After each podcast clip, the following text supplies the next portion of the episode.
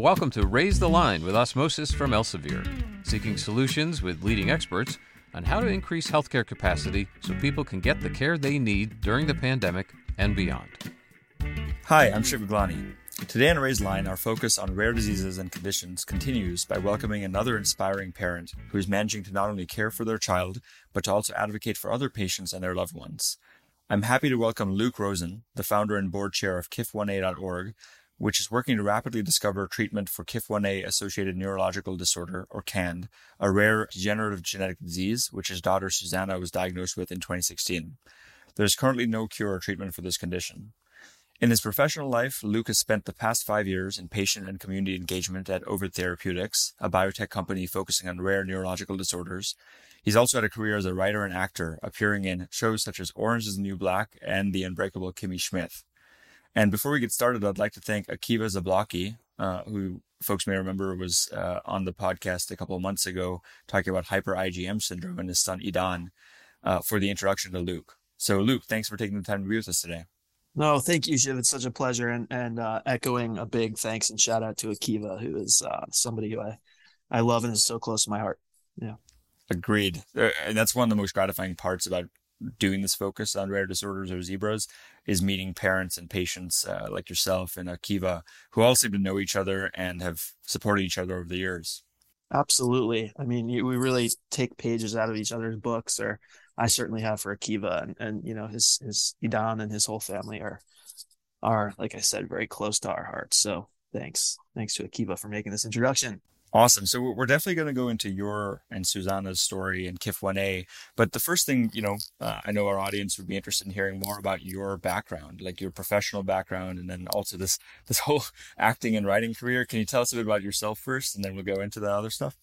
Yeah, sure, absolutely. Thanks for asking. For about for about 20, 20 somewhat years, I was an actor and writer in New York on, on film or in New York and uh, primarily on film and television. And I, I wrote some plays and um, yeah, it was a, a really wonderful, uh, you know, people say it takes 10 years to really, um, kind of establish establish yourself and and make a make a, a, good living as an actor and and to be constantly working. Well you know it, it, it did. It certainly did take that 10 years but um uh after that it was wonderful. And i i you know met my wife and we had uh our oldest son nat um who's just incredible. And nat used to you know come to set with me and hang out and was very part, very much part of uh, my life as an actor.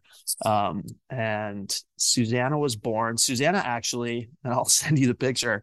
Uh, Susanna came to work with me one day and was uh, it was in this print ad with me for Xerox. And you know, I was holding her like a football, and you know, she was in in my arms, and all of a sudden, you know, they did the the the shot and it was all over buses and magazines and you know airport uh, jumbo screens. So um, you know she was a, a member of the the union before she was one years old.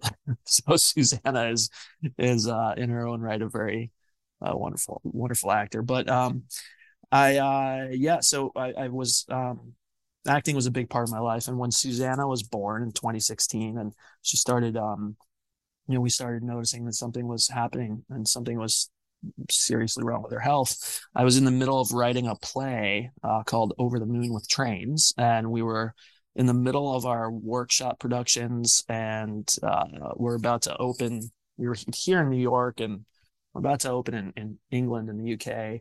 Um, and you know, I was traveling a lot. I'd be back and forth from California to New York and and and England sometimes, and you know, I, when I knew it was time to take a time out from acting and I spoke with my agent and said that I was going to, you know, step back from a little bit. And, and, uh, you know, we, we weren't quite sure what was going on. Uh, they were going to continue this, this play without me, which would ordinarily have been fine, but the play had, had so much of Susanna and Nat and my family, uh, in it because it kind of, you know, transcended from what was happening in our, our real life into my work. So I kind of hold that one close to my heart, kept it in my pocket and, and, uh, haven't showed anybody that one, but um, yeah. So that uh, that moment when um, when I was kind of sitting and, and speaking with my wife, and and we realized that we needed to um, do something to to really help not just our kid, but you know, kids who are out there with this disease, which at the time we didn't know any, right? There's maybe 12 or 14 that we could find, and mostly in literature when Susanna was diagnosed. So we set out to start a foundation and and um, you know build a community and find more kids. And and uh, I realized that that was a far more um, impactful endeavor than you know doing beer commercials around Super Bowl time. So um, that's when we uh, we made the decision to do that. And and the luckiest thing that happened was the first few families we met were, um, you know, Kat Atchley, who's the the the president of the foundation, is just an incredible person and and uh, had nonprofit experience. And we were just very fortunate to. I always think that leaders should surround themselves with people who are better than them. So we were very fortunate to to find people with skill sets that were uh, helpful in, in really jump starting the foundation and the preclinical work we were able to do. So that's how we started the foundation. Yeah. That's fascinating. So we're definitely going to go into a couple of those threads here, but first, before we dive into it, how is she doing? Susanna's eight right now, um, and she'll be nine in, uh, in in May, and so she's doing.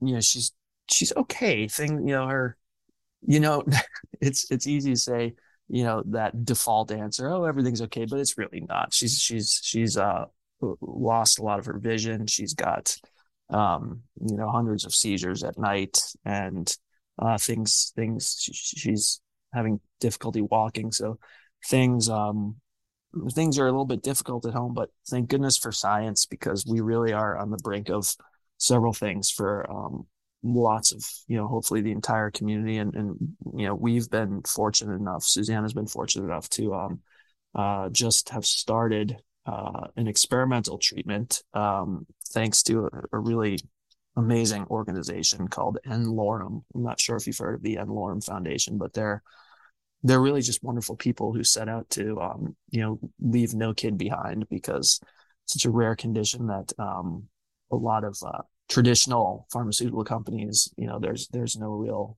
uh, market size. So uh, this this organization is working with our physicians to uh, not just find a you know experimental treatment for one person, but but hopefully to scale it for the entire community. So that's something that I'm I'm excited about, both on a personal level and as a community leader too.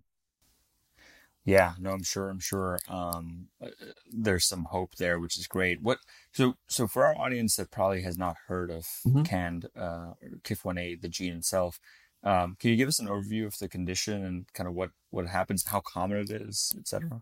Yeah, yeah, of course. So it's um, it, we have you know the, the like I said, the community really galvanized together, even though it was very small. So right now, you know, five years later, we have um, uh, approximately 400 families around the world that we've identified, and and we've done that by um, you know advocating for next generation uh, genomic sequencing and, and the, the right genetic tests for the kids. Um, often the kids are misdiagnosed with cerebral palsy or uh, other you know severe diseases like uh, Rett syndrome or LGS is another disease. But so what one of the things we've done is really gone out there and, and and tried to uh, make sure that the gene was recognized as as, as a diagnosis um, because it does have to be uh, diagnosed um, with a molecular test with a genetic test. You can't just kind of see a kid in the clinic and say, "Oh, that kid's got KIF1A." It's a very uh, complex and heterogeneous disease. So it's caused by um, it's called the, the disease itself is caused by a mutation in the KIF1A gene, which is a gene. It's a, if you think about it, it's a molecular motor protein that's vital for brain function.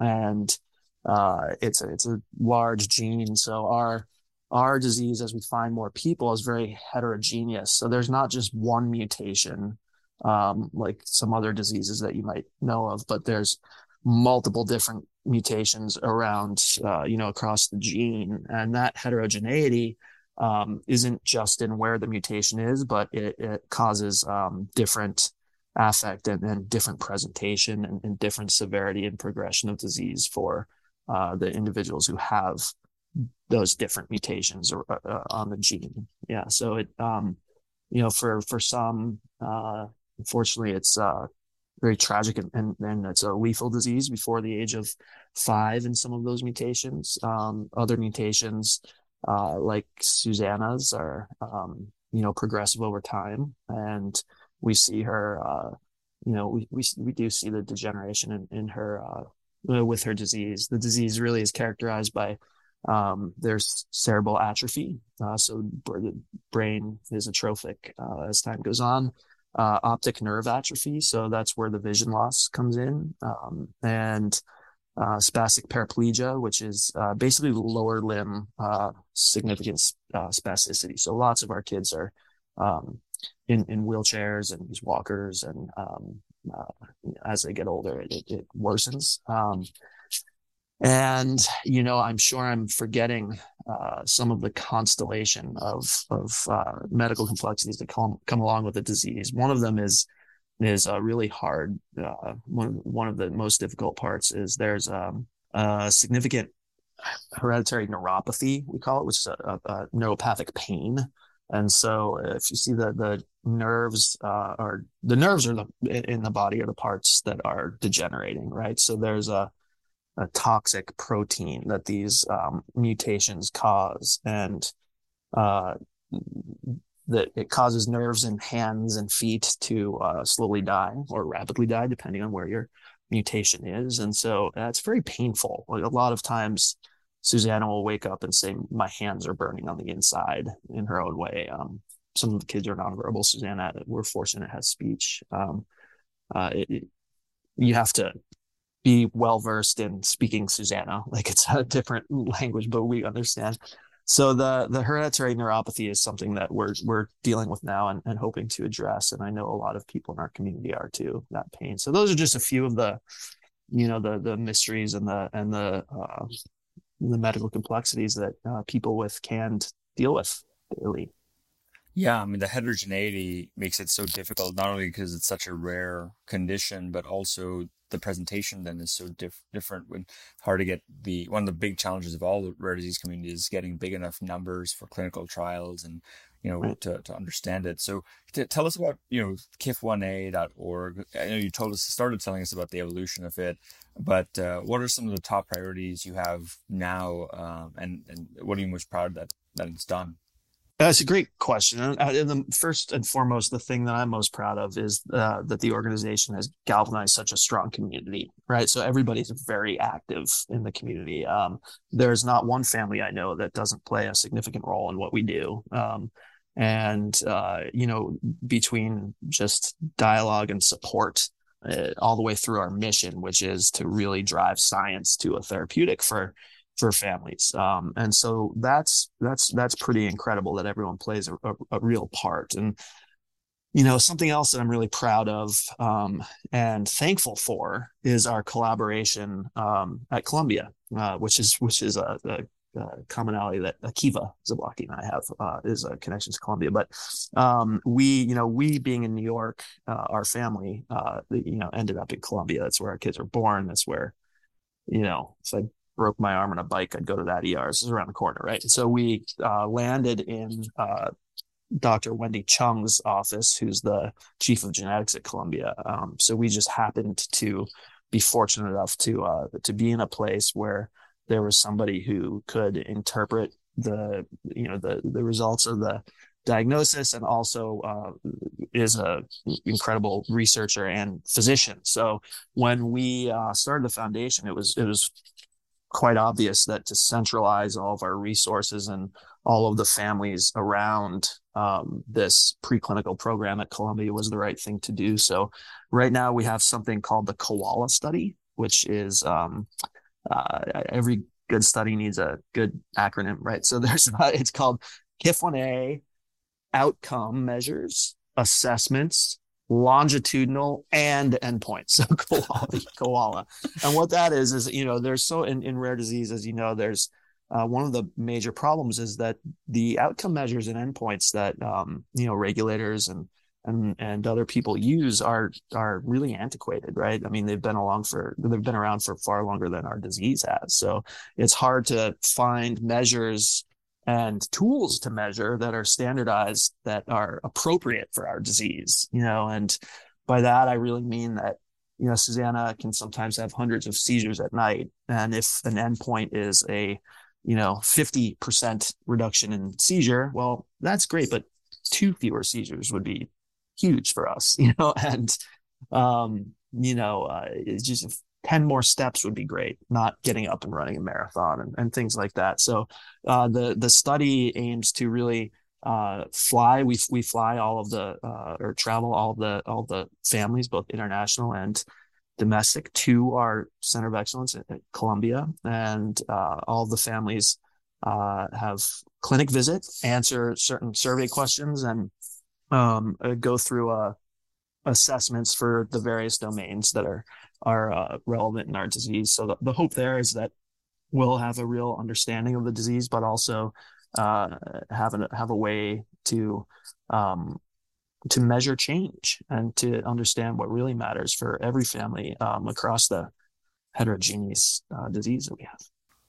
That's a that's a really exciting and hopefully a good model for diseases like KAND that uh, have such heterogeneity. I mean, it reminds me of something John Crowley, who I'm sure you know, um, told me on the podcast as well about the endpoints. Where talking about his his daughter Megan and his other mm-hmm. son who have uh, Pompe disease, where truly the endpoint, you know, quality of life improves significantly for these family for these patients and their family members if you can just get you know as you said instead of 100 seizures at night just 98 right just like yeah. things you know and obviously getting to statistical significance is clearly important if we're going to be able to approve find and approve drugs or treatments for these conditions however the lived experience is is really important for these families um, so that's a really interesting study i'm glad to hear yeah, I think you know small change is epic for rare disease families. Uh, you know, incremental change even means a lot. And I did listen to uh, you know, John Crowley is somebody who's been a guide and a mentor for for me since I was you know first.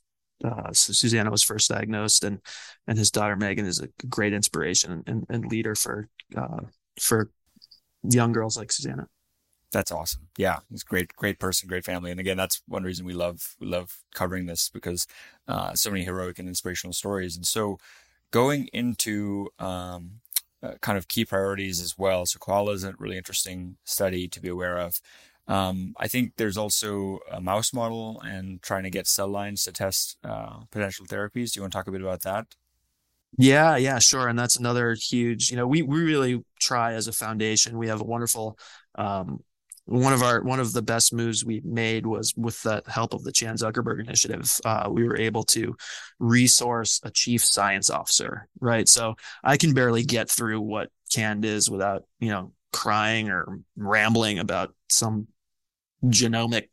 You know, I was doing Chekhov in East Village theaters, not you know, not not at the lab learning science. So, um, you know, we were we were able to hire a chief science officer who was one of a handful of people in the world really uh, researching and working um, on the disease, and that's that's Dominique. So one of the things that we um, and I learned this from also, uh, and we can get there if you want. Um, going into uh, biotech and learning about, about biotech is you know you have to work non-sequentially right? There's no you, you, can't waste time by crossing something off the list then going to the next then going to the next. We kind of try to take all these shots on goal at the same time. And so along with the koala study uh, we're also certainly working on finding the right animal models but most importantly um, getting cell lines from all the families you know? And so we work really really closely and so do our our you know uh, partners at Columbia work really, really closely with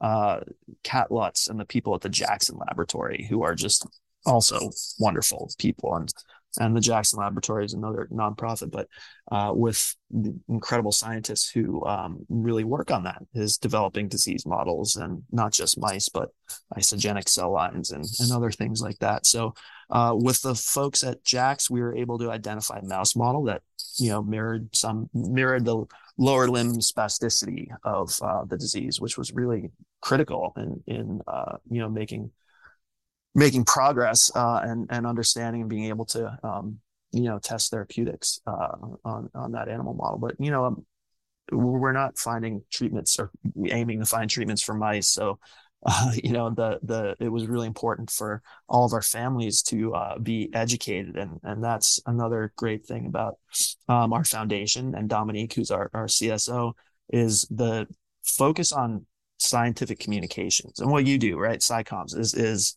huge. So we we really did put together um, uh, a, an initiative to make sure that all the families knew how important it was to give blood because um, you know not just for analysis but to create human derived cell lines and with the heterogeneity of our disease we need not just you know one or two people to uh, give blood to make cell lines but we, you know we needed to um, really get as much uh, or as many of our families to to uh, uh, give those samples so we could make cell lines and be able to mirror the disease you know, in a dish, as they say. But um, we would, you know, we do it in a very innovative, I think, way, a very practical way, right? Is I, I think that innovation these days is often just com- being completely practical and sitting down and having coffee with somebody instead of developing an app, maybe. I don't know. But, um, uh, you know, so we have big conferences, family and scientific conferences. Um, our, our last one was in in person. Our last in person one was 2019. We've done virtual since then, but um, our incredible president, who I mentioned, Kat Ashley, uh, you know, she really drives those, and and there's a great convergence of community and science. So at the at the at the conference, you know, we had a lot of people presenting. We had a lot of uh, community support events and activities and we had a phlebotomist, um, you know, taking blood from all the families. So it's um, it's constantly a a community and support driven foundation with very much a scientific element to it. And I think without both of those, um, you can't get to to a treatment fast enough. So hopefully we're on the right path, and we're we're we're doing uh, lots of different things at the same time from uh, you know investigating genetic based therapies to screening small molecules to you know really uh, really digging in and understanding what matters most to our, our communities Totally. That makes perfect sense. And I'm glad, you know, I like that analogy of doing things in parallel and taking multiple shots on goal. Plus, going back to the basics, and so much of this is the awareness and education that, obviously we're built on and trying to get families to know why you know why they need to donate blood and make it super easy reducing friction so when they're at the conference. I was wondering if you were going to say maybe to, to get into the the line for for dinner uh you know pizza or cookies or whatever you'd have to donate blood to get there which would be a i think a perfectly reasonable thing to do so. So we thought of that. We we actually thought of when you check in to get your badge you know, you have to have the phlebotomist will be the person who's giving out the badge. Totally. But um, we, we we decided that education was a better route than um, you know, uh, forced forced blood drop. yeah. um, I'm also glad you mentioned Chan Zuckerberg. So we actually have Tanya Simoncelli uh, coming on the podcast in a couple weeks, and she is t- Tanya. Tanya has changed. And sorry to cut you off, but I just have to say she's really she has she is very very um, in, in many ways responsible for uh, what success uh, if you know where, where we are right now as an organization. Tanya is a an incredible guide for us, and also um, is incredible at, at, putting people together to drive things forward faster. So Tanya is a uh, is one of our champions, and I, you know I'm forever thankful to Tanya. So I can't wait to to hear that one. She's amazing. Totally. Yeah. They, and she has a great team. We met Heidi Bjornson Pennell, oh. who herself has two children with a rare disease. Yeah. Um, and then I was introduced to Tanya by David Fajgenbaum, because um, both mm-hmm. Tanya and I are on his Every Cure um, advisory group. So great, again, great people. I'm glad to hear that CZI has been backing KIF1A.org. Yeah, yeah, and and talk about you know taking pages out of people's book is you know David is a, also a friend of mine, and he um you know, people say, and I think this is unique for rare disease where where uh, other diseases people are you know take great ownership of, of what they do. But you know certainly kif1a.org and certainly the people that you just mentioned you know when somebody asks how to do things it's kind of like here look at our website take it.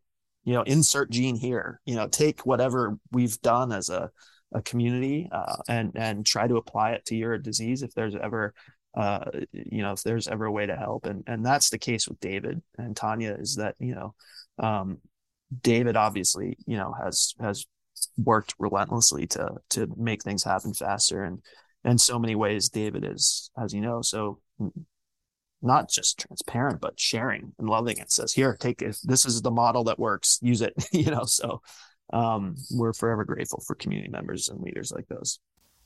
Absolutely, and and again, whenever stakeholders can uh, can mm-hmm. uh, get you multiple stakeholders stakeholders involved. I mean, obviously the parents, and then you know the way you're speaking about KIF1A. You know, if if anybody tuned into this without uh, knowing your background would think you're a researcher yourself because you know so much about the condition. You've had to, you've had to, and so I'm curious on this point. Um, you know, since our audience primarily comprises current and future healthcare professionals as well as researchers, know, what advice would you give them about, uh, you know, being helpful? Like think about some of your best and maybe worst experiences with the healthcare system uh, in regards to KIF1A and, and how, how you as a rare disease family were dealt with.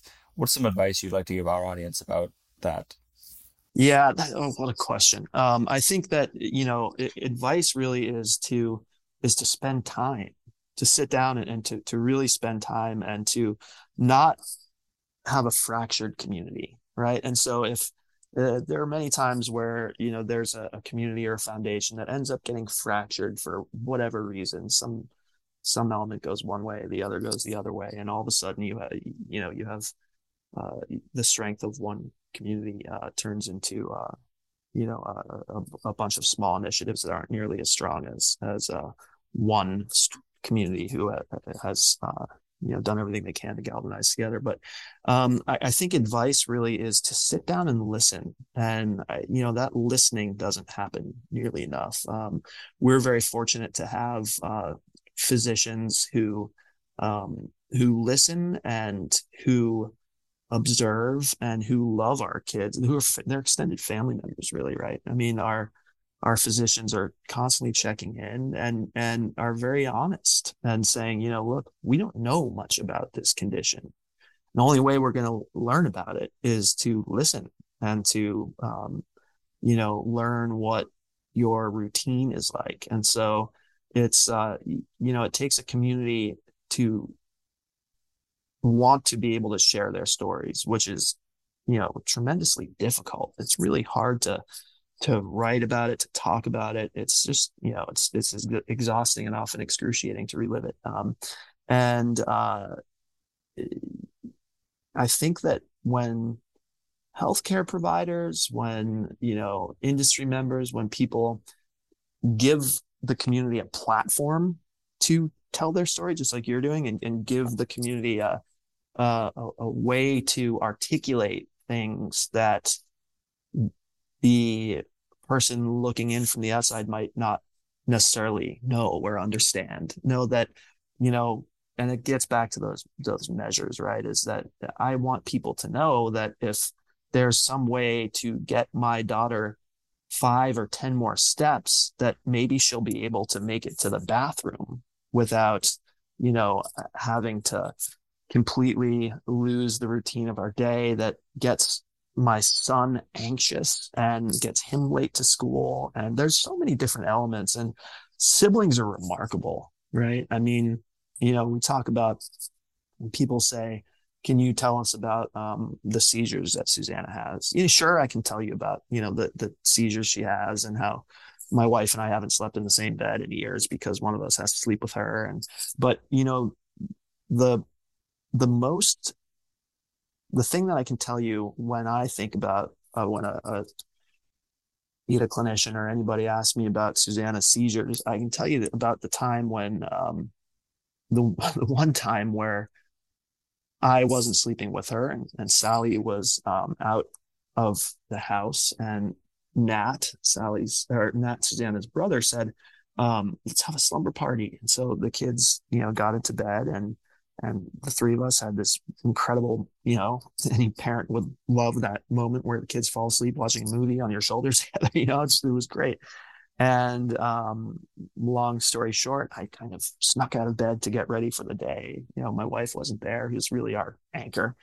Um, but i decided to you know get out of bed to start the day. And then um, we had a scream from our son said you know dad get in here. Something's going on with susanna. And and she had had a seizure and, and vomited and was aspirating. And, and the reason that she didn't die because of one of these seizures that unfortunately a lot of our community members do uh, succumb to was because her brother was there to to save the day and to help, you know. And and I think that that knowledge that siblings go through uh, that is something that needs to be talked about when somebody says, "Tell us about your child's epilepsy." You know, it's more than just a quick question. It's a, it's a, it's a, a huge effect on not just the whole family but friends and everything. So, I, I guess that's a way of saying that my um, my uh, advice would be to to really ask questions, to really listen, to really spend the time, and to be open. Uh, I think those are the best scientists and physicians are people who are are um, are constantly learning. You know. Certainly, that's I think that's great advice and really nuanced. That we've done several of these interviews and no one shared that that particular item, and so that's a really good good thing yeah. to consider. Like, no one is just a patient; they're obviously right. a person, and no one is just a person in a vacuum. They are a person in a family unit in a community. Um, and so being able to consider those other aspects that make them who they are is critical. Uh, you know, there uh, absolutely. So that's so well said. Uh, and I think there's, the, you know, on this on the research and science end, I don't know if I could eliminate. Uh, there are a lot of words in our lexicon that I think are, you know, way off. But when people say basic science, I'm like, like, well, hold on, there's nothing basic about what these scientists are doing for us because without that initial understanding of the gene or of, of the disease, then there's nothing. So I, uh, I, I think that you know engaging every single level of of um, scientist, researcher, and clinician is, is huge. I mean, you know, as a foundation, everyone thinks about um, raising money and and uh, being able to resource things. Well, I think that if you create a clinical trial ready ecosystem or create something where you can go to a company or to a, a, person or a scientist or a lab or a group and say, we'll be your proof of concept, you know, because we're so ready. We have a clinical, we have a center of excellence that could be a clinical trial site right away. We can rapidly enroll. We can do all of these things that, you know, new technology and clinical trials need. And so if we can go and say, you know, we'll be your proof of concept, I, I think that that's currency that, that is just as important as, you know, raising a million dollars at a lemonade stand. Totally, totally. I mean, I agree. And uh, the money, the money is obviously what funds a lot of this and gets people like the Dominique, the chief scientific officer, because they obviously have to have mm-hmm. a living and you need people to do that. But there's so many other things I know that the community that we can all do to reduce the friction. From our part at Osmosis, largely what we're trying to do is motivate a lot of our current and future healthcare professionals to pay attention to these disorders and maybe dedicate their uh, clinical careers to them because they could be the, you know, uh, like that genetic count, uh, the head of genetics you mentioned at Columbia, that person who is a life lifeline for many uh, patients like uh, and families like yourself one of the reasons we're excited about joining Elsevier is that they bring all the research experience. So we have over 2,500 journals at Elsevier, and even our CEO, Kumsal, directly connected me with two patients. You may know them, Brett Copeland and Philippe Pachter, parents, family members, um, and have published research not only from researchers but patients, patient perspectives, and that's something Tanya and I have spoken about as maybe a journal of rare disorders or being able to open access like Elsevier's done so many of the rare disease articles. And that, that actually is a long intro to a question I have for you is what more could, could we be doing as Osmosis or Elsevier or just the research slash clinical community for KIF1A specifically, and then also uh, the rare disease community in general that, that you'd like to share? Yeah, and that's a that's a hugely important question, right? I think, um, and and Tanya is is uh, really is is somebody who's got a skill set to um, tap into when it comes to policy and to really driving policy. And I think that um, you know every bit of science needs to be you know um, promptly shared in an appropriate way, right?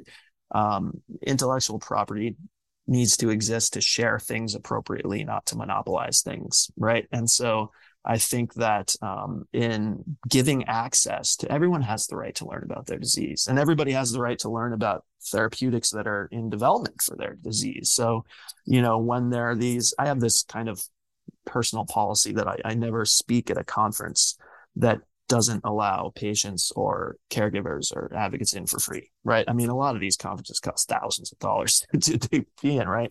And um, you know, it's it's creating citizen scientists and enabling families to take part in the uh, process and integrate that into the process. This is the only way we're going to get there faster, right? And and you know, CZI has this um, wonderful. I love it, and it's uh, it's kind of become a mantra of ours too because of CZI. Is uh, you know, science is better together, right? Well, well, it really is, and so I think that um, your point about having patients be and and caregivers and be co-authoring papers is really important, right? Is you have to have that um, that convergence of of science and, and experience, and so many of us are, uh, so many parents are, you know, scientifically savvy and can can inform elements of disease that you know don't show up in your uh, traditional peer reviewed journals, right? But uh, on the other hand, I think when people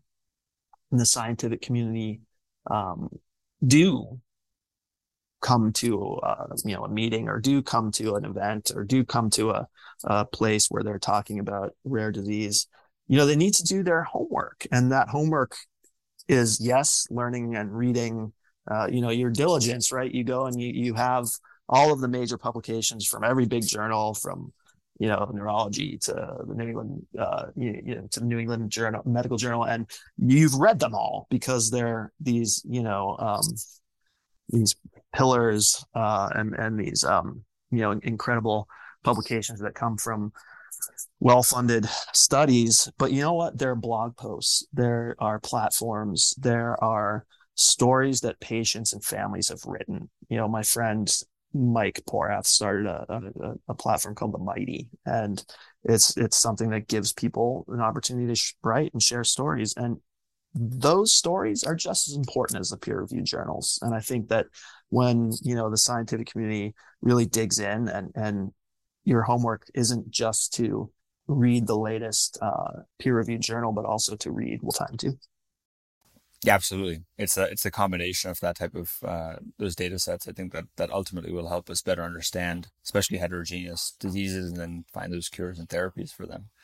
And also is to enable families to to measure things at home in a way that's going to be accurate, right? Is uh, and is going to be helpful, right? You know, t- two years ago we started collecting in a very organized way Susanna's, um, you know, seizures and her uh, her falls, right? And those are two endpoints that have now become uh, very important in in uh, our endeavor for therapeutic. So you know the scientific community teaching and educating we've been really lucky to have people like tanya like wendy chung like you know myriad people like you you know uh, educate us and enable us to uh, create the tools that are really needed right so we can go to regulators and say look here's a very you know not just validated but standardized um, uh, diary and and collection of events that might be able to um, to help move things forward. So just the you know educators or people with with really wonderful skill sets when they share their skill sets and educate families and patients it's it's um it's so critical. I can't tell you i, I say this a lot so forgive me for repeating myself but when susanna was first diagnosed and i did this you know we as everyone does a huge you know dive into publications and trying to read things that are way above my head. And you know if somebody had just told me that the word variant and mutation meant the same thing would have saved me hours and hours and hours. And I, think it's that, you know, education that people are, uh, you know, we're fortunate enough to have people give to us. But I think that, you know, if you have a big scientific skill set or policy skill set, you, you know, that obligation or that passion to share it with people who might not is, is something that, you know, we'll be forever thankful for. And, and it's great. That's, a, that's a very helpful, specific example. And, uh, again, something we strive to do at Osmosis is reduce jargon so that the yeah. same video we make on a rare disease, and my hope is this coming year we'll make one on, Kif- on KAND, um, is is something that um, a patient will understand, a family member will understand, a researcher will get benefit from, a clinician. So you know, bringing everyone to the same sort of shared vocabulary while not losing the nuance or the uh, you know the actual um, science around it would be important. Yeah, when I listen to your work and when I see what you guys have done, what it's it's right in the wheelhouse of what needs to happen, and it's it's making the science colloquial. Right. Yeah, thank you. No, yeah, appreciate that. Yeah. yeah, yeah, yeah. Thank you. I know we're taking you 15 minutes over what I promised in the schedule. And so I did want to kind of end by asking, what other things do you want to share with our audience with uh, that we haven't gotten to yet? Yeah, it's just a, a, a passion and the commitment. It's the question and the thing that is really the the litmus test is is is whether or not you can maintain things and whether or not things have a lasting ability. So we're five years into our foundation and we're going to learn a lot about ourselves if we can be 10 years into our foundation, right? And similarly in, in biotech, if somebody's got a preclinical program, if that preclinical program is around until it becomes a clinical program and a therapeutic, you know, I think that, um, you know, being able to last and being able to uh, maintain a strong community of people who are dedicated. I mean, we have people in our community who, you know, have lost kids and who are who who don't, you know, their their children have died tragically and, you know, live on in science because they've donated their brain and their spine. And those parents are still critical members of our community and active members of our community. And if you there's nothing more uh, evident about a community that's going to be lasting than if you have those tragic circumstances, but people are still community leaders. And I think that, you know, uh, every stakeholder can do everything they can to enable a community to last and to, to, to just be around and to be relevant for however long, whether or not you have a therapeutic or whether or not you, you know, you don't. If there's a community of anybody, if it's patients, physicians, caregivers, anybody, if there's any community that could last and and and you know weather the storm but come out uh, together still, I think that's that's huge. So anybody who can enable a community to uh, last and and the test of time is is a, a really valuable stakeholder to all of our communities. So it's lasting. It's just showing up. That's awesome. I agree. That's uh that's really great advice to end on, and hopefully something other other patient uh, organizations can emulate, like KIF 1A has done a great job with. So, Luke, thanks so much for taking the time to be with us today, sharing your and Susanna and your family's stories. Uh, it's really heartwarming, and you know we're hoping for the best outcome for for her and your family specifically, and then obviously your commitment to the overall community. Wow, thank you, Shiv, and, and thanks for giving me the uh, opportunity to be here and for elevating our whole community. It, it, means a lot to us, so thank you. Absolutely, and with that, our uh, thank you to our audience for listening to today's show. I'm Shiv Gaglani, and remember to do your part to raise line and strengthen our collective healthcare system. We're all in this together. Take care.